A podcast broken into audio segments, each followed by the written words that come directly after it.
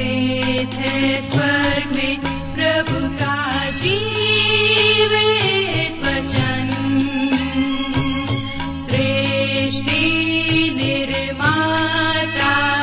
भी है यही वचन। नमस्कार प्रिय श्रोताओं, सत्य वचन कार्यक्रम को लेकर एक बार फिर से हम आपकी सेवा में उपस्थित हैं और हमें विश्वास है कि इस बाइबल अध्ययन से आपको अत्यधिक लाभ मिल रहा है। जैसा कि आपको मालूम है कि इस अध्ययन माला में इन दिनों हम पवित्र शास्त्र बाइबल के नए नियम में से पौलुस द्वारा लिखी गई कुलुस्सी नामक पत्री का विस्तार से अध्ययन कर रहे हैं और हम आशा करते हैं कि इस अध्ययन माला से आपको लाभ मिल रहा है। तो आइए अपनी इस श्रृंखला को आगे बढ़ाते हैं और सुनते हैं ये कार्यक्रम सत्य वचन।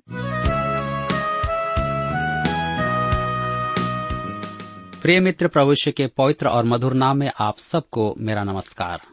मैं कुशल पूर्वक हूँ और आशा करता हूँ कि आप सब भी परमेश्वर की निकटता में रहते हुए कुशल पूर्वक हैं और आज फिर से परमेश्वर के वचन में से सीखने के लिए तैयार बैठे हैं। तो इससे पहले कि आज हम अपने अध्ययन में आगे बढ़ें, आइए हम सब प्रार्थना करें और आज के अध्ययन के लिए परमेश्वर से सहायता मांगें। हमारे जीवित और सामर्थ्य दयालु पिता परमेश्वर, हम आपको धन्यवाद देते हैं आज के सुंदर समय के लिए जिसे आपने हम सबके जीवन में दिया है, ताकि हम फिर से आपके जीवित वचन का अध्ययन कर सकें। इस समय जब हम आपके वचन में से सीखते हैं, हमारी प्रार्थना है कि आप हमें से प्रत्येक को अपनी बुद्धि, ज्ञान और समझ प्रदान करें, ताकि आज हम जो कुछ भी सुनते और सीखते हैं निश्चित रूप से हमें से प्रत्येक के जीवन के लिए आशीष का कारण बन सके। हमारी प्रार्थना उन भाई बहनों के लिए है जो निराश हैं, चिंतित हैं, परेशान हैं या किसी प्रकार की बीमार अवस्था में हैं।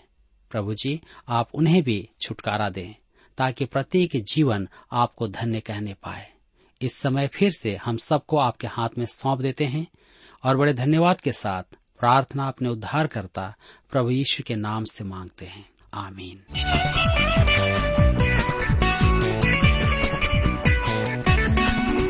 मित्रों, आइए आज हम अपने अध्ययन में आगे बढ़ें और अध्याय दो में हम देखेंगे कि प्रथम पंद्रह पद में प्रभु यीशु दार्शनिक विचारों का प्रतिवाद है और शेष पदों से प्रकट होगा कि प्रभु यीशु प्रथाओं का प्रति उत्तर है। दार्शनिक विचारों का प्रतिवाद मस्तिष्क के लिए है और प्रथाओं का प्रति उत्तर हृदय से संबंधित है। मसीही विश्वास सदा ही कुआं और खाई के बीच का संकट है। एक ओर लें तो विश्वास की अति दार्शनिक विचार बनने के संकट में है, तो दूसरी ओर विश्वास प्रथाओं में बंध कर शिथिल हो जाता है। दोनों ही ओर संकट हैं। प्रभु यीशु ने स्वयं को जीवन का जल कहा था।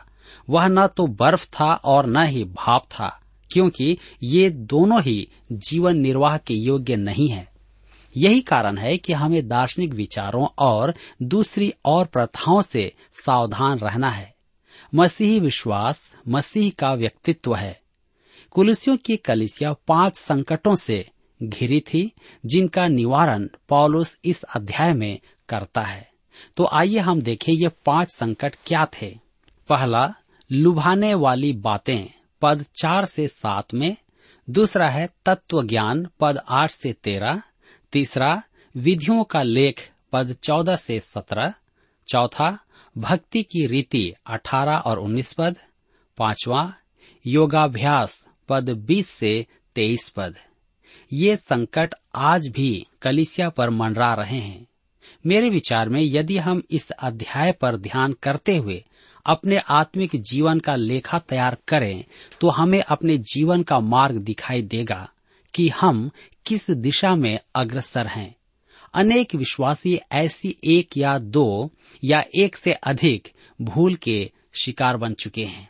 प्रभु यीशु दार्शनिक विचार का प्रतिवाद और बौद्धिक पक्ष के रूप में करता है। तो आइए हम देखें कुलुस्सियों की पत्री दो अध्याय उसके एक पद में लिखा है, मैं चाहता हूं कि तुम जान लो कि तुम्हारे और उनके लिए जो लौदीकिया में हैं और उन सब के लिए जिन्होंने मेरा शारीरिक मुंह नहीं देखा, मैं कैसा परिश्रम करता हूं। लौदीकिया कुलुस्सी के निकट था। वहां पूर्व क्षेत्र के प्रवेश द्वार फ्रूगिया के पर्वतों में बसा कुलुस्सी नगर था। उसके खंडहर आज भी उपस्थित हैं। वह एक महान नगर था, परंतु लौदीकिया के बराबर नहीं था। लौदीकिया में प्रकाशित वाक्य में वर्णित सात कलीसियाएं थी, जिन्हें न गर्म न ठंडा कहा गया है। यहाँ परिश्रम का अर्थ है पीड़ा उठाना। मैकफेल ने इसे संताप की प्रार्थना कहा है। पौलुस ने देखा कि कुलुस्सी और लौदीकिया की कलीसिया संकट में थी, जिसके कारण पौलुस का हृदय दुखी था। वे इन दो में से किसी एक दिशा की ओर अग्रसर थे।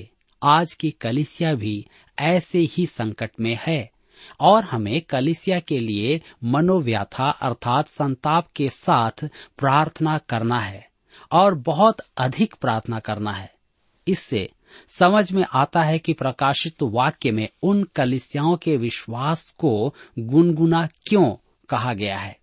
प्रभु यीशु उनके ध्यान केंद्र से हट गया था। प्रभु यीशु ही मानवीय बुद्धि का और भावनाओं का प्रतिउत्तर है। जिन्होंने मेरा शारीरिक मुंह नहीं देखा। कुलुस्सी नगर प्राचीन इफिसुस से लगभग एक सौ पचास किलोमीटर भीतर भूभाग में स्थित था। पौलुस दो बार इफिसुस में गया था, परंतु वह कुलुस्सी और लौदीकिया में नहीं गया। अपनी दूसरी प्रचार यात्रा में जब वह एशिया प्रवेश करना चाहता था, तब परमेश्वर की आत्मा ने उसे रोक दिया, अतः वह उत्तर की ओर चला गया।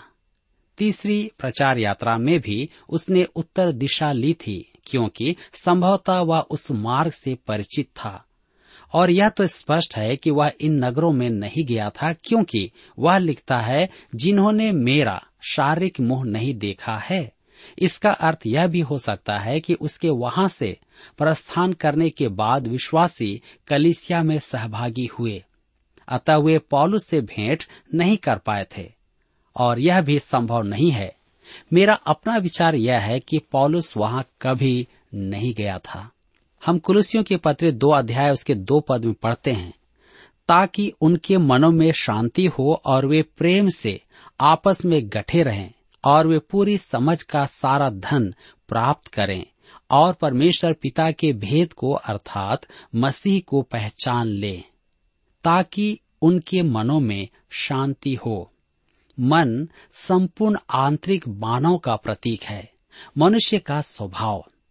पौलुस प्रार्थना करता है कि उनका संपूर्ण मनुष्यत्व शांति पाए, प्रेम से आपस में गठे रहें। प्रेम उन्हें एक दूसरे से बांधेगा। अंततः कलीसिया आत्मिक वरदानों और आत्मिकता से बंधी नहीं होती है। विश्वासियों को जोड़ने वाला कारण प्रेम है। तब हम देखते हैं पूरी समझ का सारा धन प्राप्त करें। पूरी समझ एक अतिरोचक अभिव्यक्ति है। इसका अर्थ है विश्वासी आत्मिकता में विकास करें और परमेश्वर की निकटता में आ जाएं। परमेश्वर पिता के भेद को अर्थात मसीह को पहचान लें। इसका अनुवाद यदि ऐसा हो, परमेश्वर के भेद को अर्थात पिता और मसीह को पहचाने, तो यह अधिक अर्थपूर्ण है। या परमेश्वर और प्रभु यीशु के भेद को पहचाने।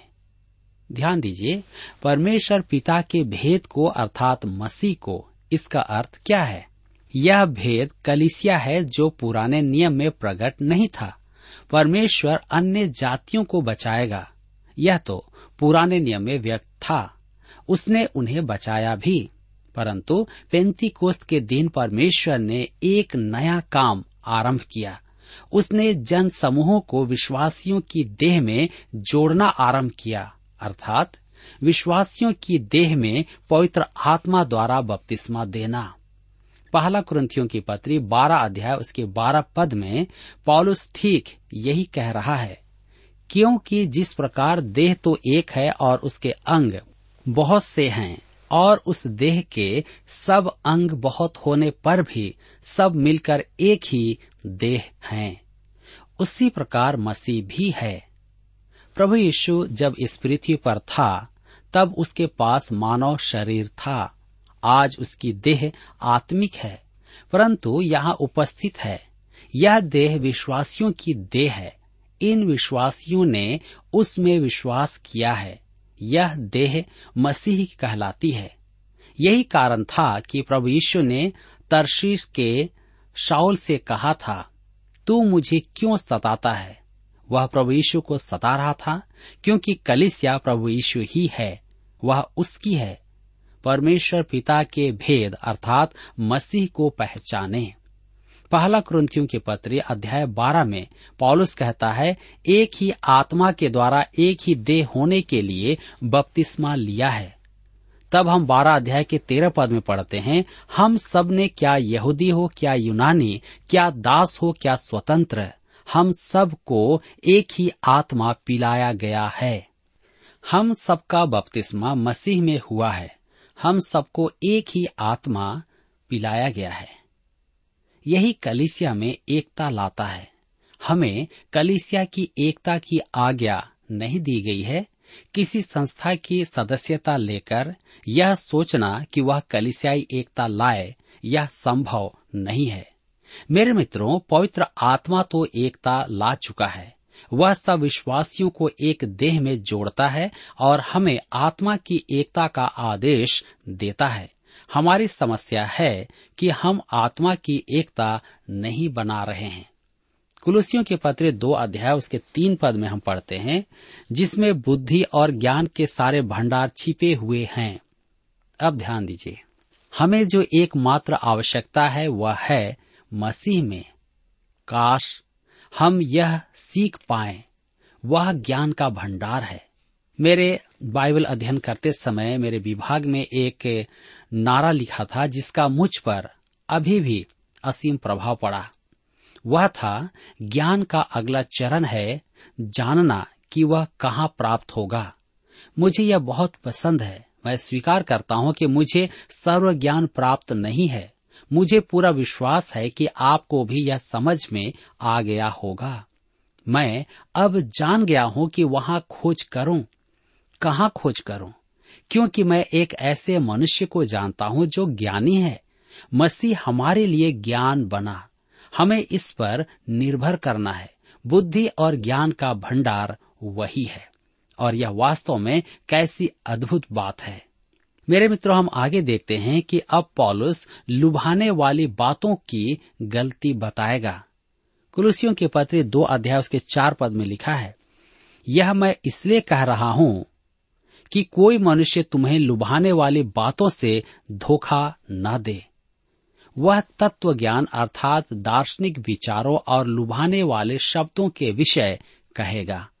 आज दर्शन शास्त्र और मनोविज्ञान ने बाइबल का स्थान ले लिया है, और हमारे बाइबल अध्ययन करने वाले विद्यार्थी इन बातों की ओर आकर्षित हो रहे हैं।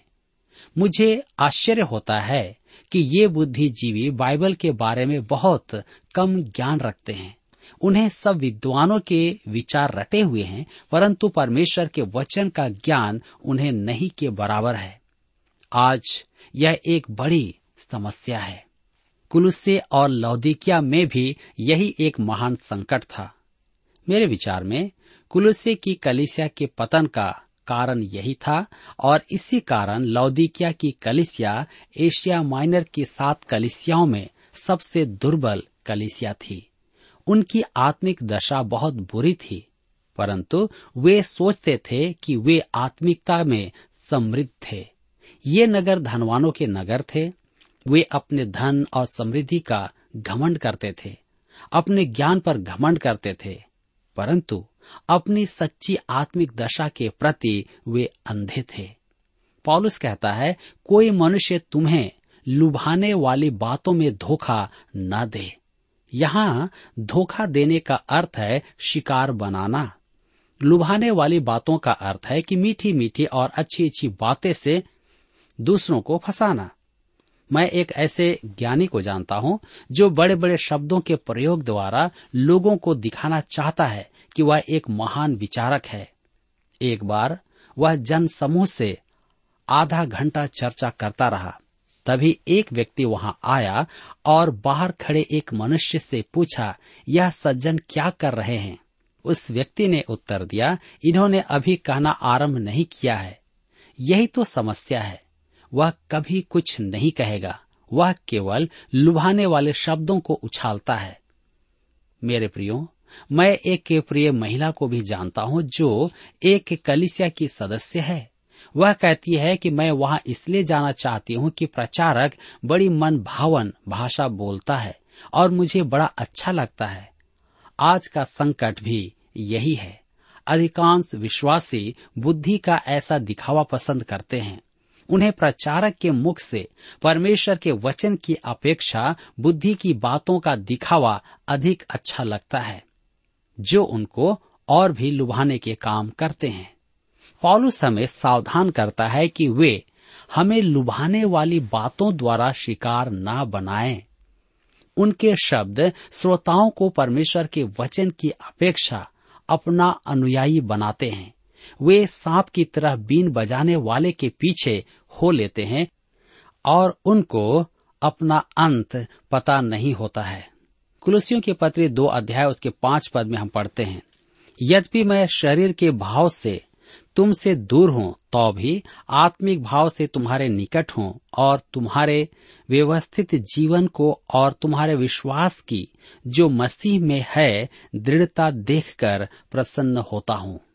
इस समय पौलुस को इस कलीसिया का समाचार प्राप्त हो रहा था कि वे विश्वास में दृढ़ हैं। दृढ़ता देखकर, दृढ़ता का मूल यूनानी शब्द सेना में काम आता था, जब सैनिक कंधे से कंधा मिलाकर खड़े होते थे। विश्वासियों को भी एक दूसरे के साथ कंधे से कंधा मिलाकर खड़े होना है, परंतु आज अधिकांश एक दूसरे की जड़ खोदते हैं और अनुचित लाभ उठाते हैं। काश हम एक दूसरे के साथ कंधे से कंधा मिलाकर खड़े हों और एक दूसरे को आदर दे पाएं। दृढ़ता अर्थात ठोस आधार, अटल रहना, दूसरे शब्दों में जो हिल ना पाए।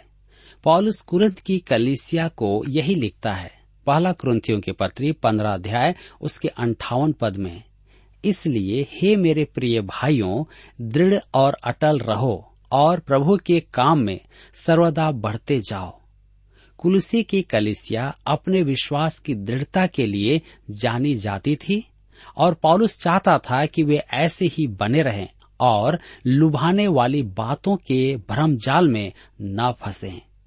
कुलुस्सियों की पत्री दो अध्याय के छह पद में लिखा है, अतः जैसे तुमने मसीह यीशु को प्रभु करके ग्रहण कर लिया है वैसे ही उसी में चलते रहो।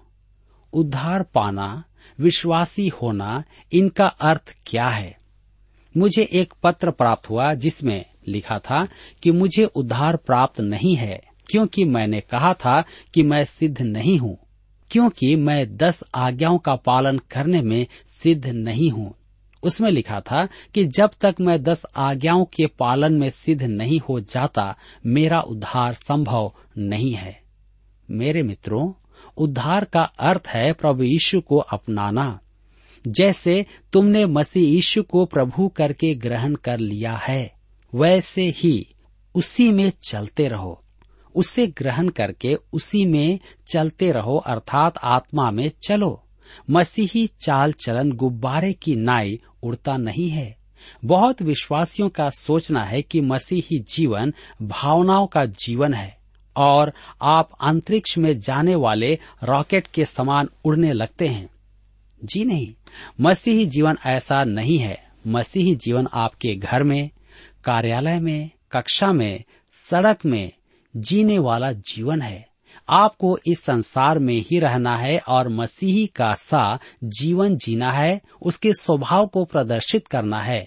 परमेश्वर करे कि हम अपने दैनिक जीवन में मसीह के साथ जुड़े रहें, ताकि हमारे जीवन के द्वारा लोग मसीह को देखने पाएं। कुलुस्सियों के पत्री दो अध्याय उसके सात पद में लिखा है, और उसी में जड़ पकड़ते और बढ़ते जाओ और जैसे तुम सिखाए गए वैसे ही विश्वास में दृढ़ होते जाओ और अधिकाधिक धन्यवाद करते रहो। जड़ पकड़ते, पेड़ के समान जड़ पकड़े। पेड़ एक जीवित वस्तु है, हमें बढ़ते जाना है। पौलुस इफिसियों को लिखता है कि प्रभु यीशु नींव है, हमें उस पर बढ़ते जाना है। मसीह यीशु को अपनाने के बाद हमें उसमें बढ़ते जाना है, ना कि चुपचाप बैठे रहना है। तो हम क्या करते हैं? और क्या करते हुए बढ़ना है।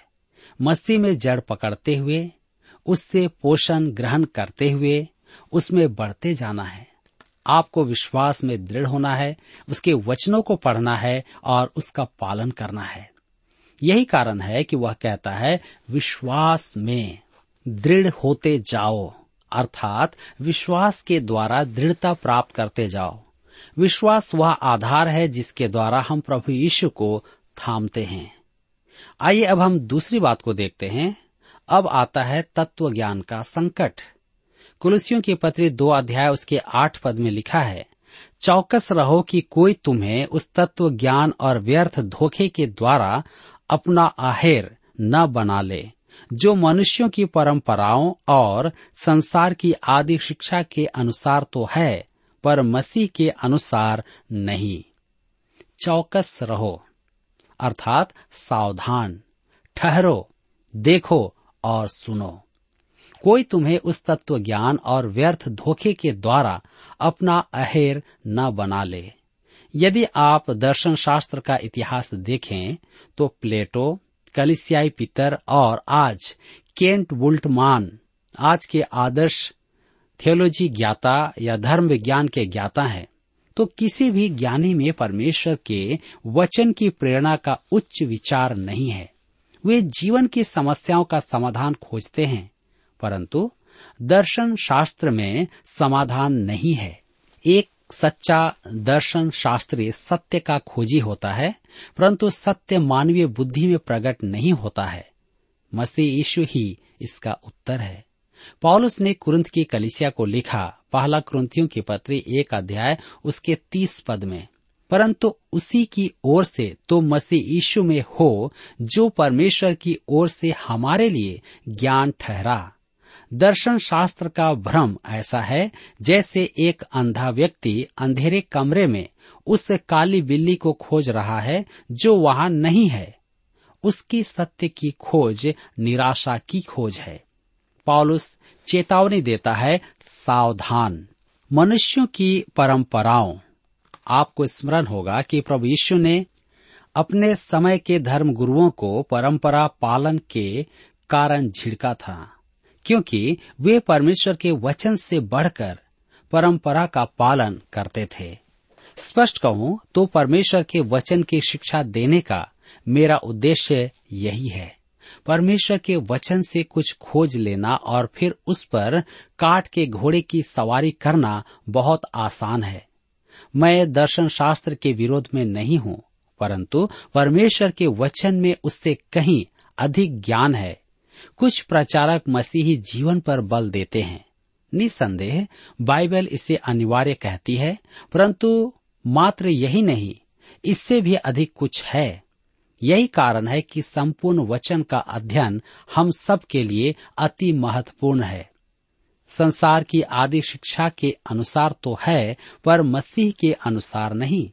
यूनानी मूल शब्द जिसका अनुवाद आदि शिक्षा किया गया है, उसका अर्थ है आधारभूत, अर्थात क ख ग। कुछ लोग अपना मसीही जीवन सांसारिक रीतियों पर आधारित करते हैं, जो बहुत आसान है, परंतु हमारा आधार मसीह यीशु है।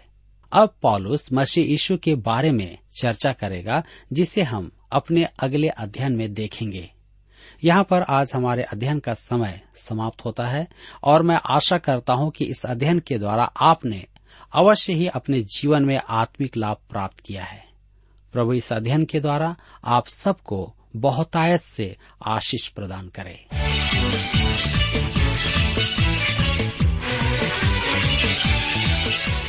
प्रिय श्रोताओ, अभी आप सुन रहे थे बाइबल अध्ययन कार्यक्रम सत्य वचन। हम आशा करते हैं कि आज के इस कार्यक्रम से आपको आत्मिक लाभ मिला होगा। यदि आप परमेश्वर के बारे में और अधिक जानना चाहते हैं तो हमारे पास नया नियम एवं पवित्र शास्त्र बाइबल उपलब्ध है। इन्हें प्राप्त करने के लिए आप हमें इस पते पर लिख सकते हैं। कार्यक्रम सत्य वचन, T W R, post box number चार तीन एक शून्य, नई दिल्ली एक एक शून्य शून्य एक नौ। पता एक बार फिर सुन लीजिए। कार्यक्रम सत्य वचन, T W R, post box number four three one zero, new Delhi one one zero zero one nine. और हाँ श्रोताओं, याद रखें कि पत्र लिखते समय आपका नाम और पता साफ साफ लिखा होना चाहिए। इसके अलावा आप हमसे टेलीफोन के माध्यम से भी बातचीत कर सकते हैं, जिसमें हमारे काउंसलर या सलाहकार आपको सलाह देंगे। तो नोट कीजिए, हमारा मोबाइल नंबर नौ नौ पाँच आठ आठ दो शून्य चार एक चार। याद रखें double nine five eight eight two zero four one four. और हमारा दूसरा नंबर है zero nine six five one four double three three nine seven. याद रहे शून्य नौ छः पाँच एक चार तीन तीन तीन नौ सात। इसके अलावा आप हमसे ईमेल के द्वारा भी संपर्क कर सकते हैं। हमारा ईमेल आईडी है Hindi T T B at T W R dot I N, Hindi T T B at T W R dot I N. श्रोताओं, इस कार्यक्रम को आप हमारे वेबसाइट रेडियो आठ आठ दो डॉट कॉम पर भी सुन सकते हैं। इस वेबसाइट रेडियो आठ आठ दो डॉट कॉम के बारे में अपने मित्रों को भी सूचित कर दें। और अब इसी के साथ हमारे कार्यक्रम का समय यहीं पर समाप्त होता है। अगले कार्यक्रम में आपसे फिर मुलाकात होगी। तब तक के लिए हमें आज्ञा दीजिए। नमस्कार।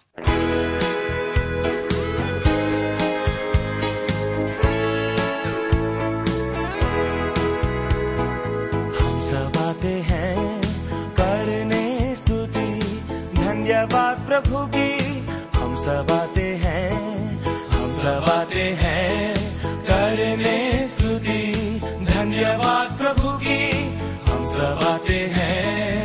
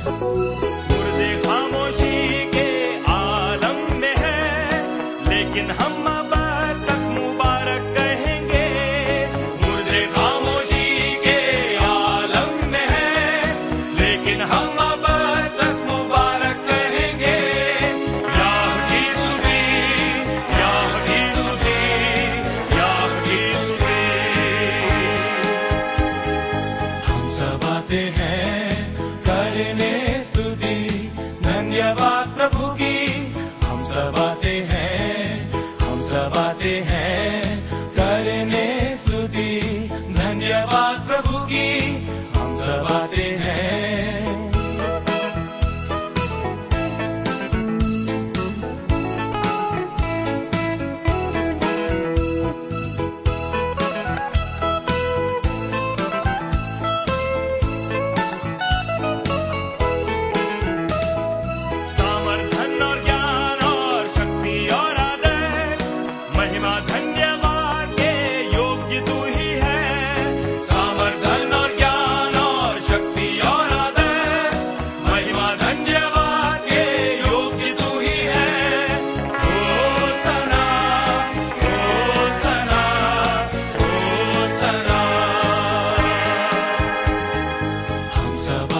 हैं।